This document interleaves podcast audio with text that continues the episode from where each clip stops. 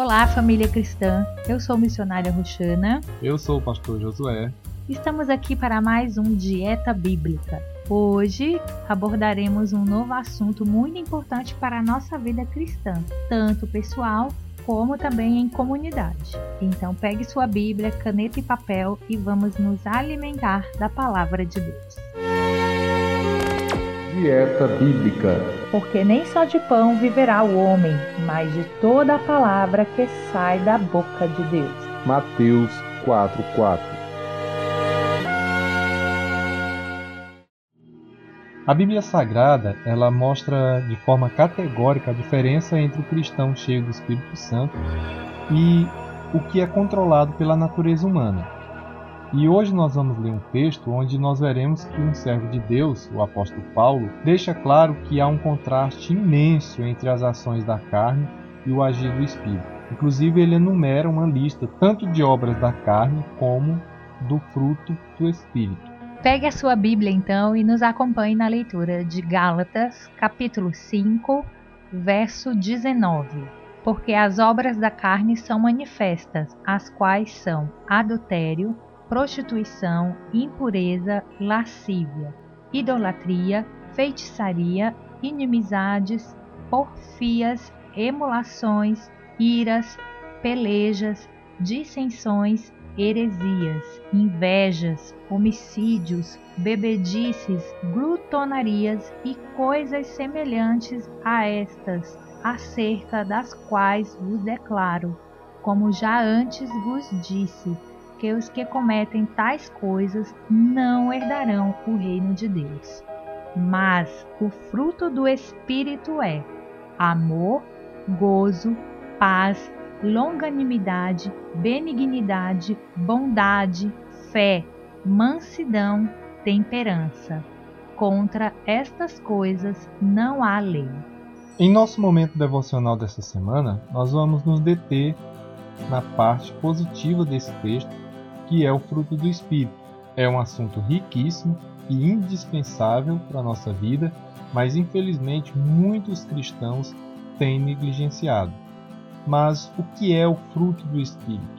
Quando uma pessoa recebe a Cristo como Senhor e Salvador, o Espírito Santo passa a habitar na sua vida.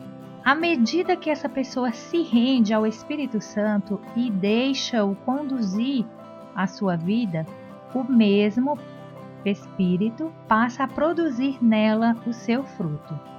Esse fruto é um conjunto de nove atributos ou qualidades que surgem de uma maneira natural, revelando ao mundo quem essa pessoa agora se tornou.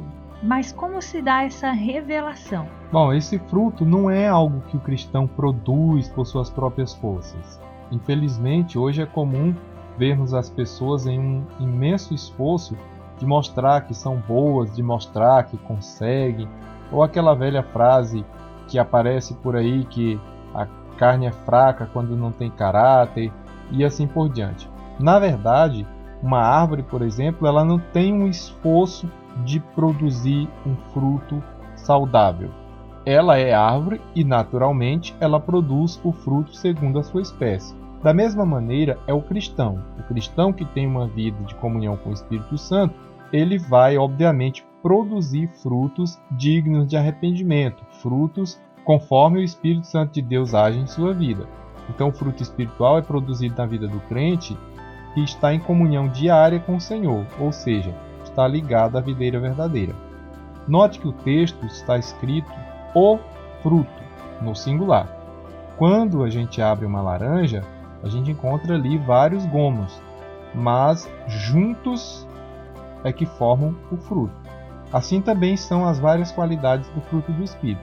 Nos próximos programas, nós falaremos com mais detalhes sobre cada uma dessas qualidades. Então vamos orar por nós e pela Igreja a respeito do fruto do Espírito? Amém. Oremos.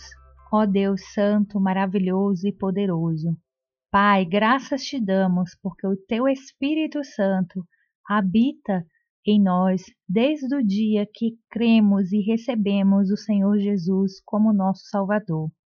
Nós te pedimos, Senhor, nos ensina a render as nossas vidas, as nossas vontades, a Ele, para que o Santo Espírito possa agir então no nosso viver e produzir em nós o fruto que vem de Ti, meu Deus. Que estejamos sempre conectados a Ti, como ramos frutíferos ligados à videira verdadeira. Nós te pedimos, em nome do Teu Filho amado, Jesus Cristo. Amém. Amém. Glória a Deus. Louvado seja o Espírito Santo de Deus. Então, que a sua vida seja frutífera conforme está revelado na palavra do Senhor. Deixe o Espírito de Deus agir através de você e também na comunidade cristã em que você congrega. E fica conectado, porque nos próximos episódios nós falaremos mais sobre as qualidades do fruto do Espírito.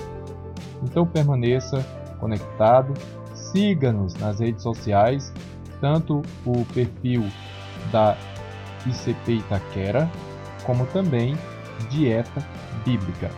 Um abraço e até o próximo programa.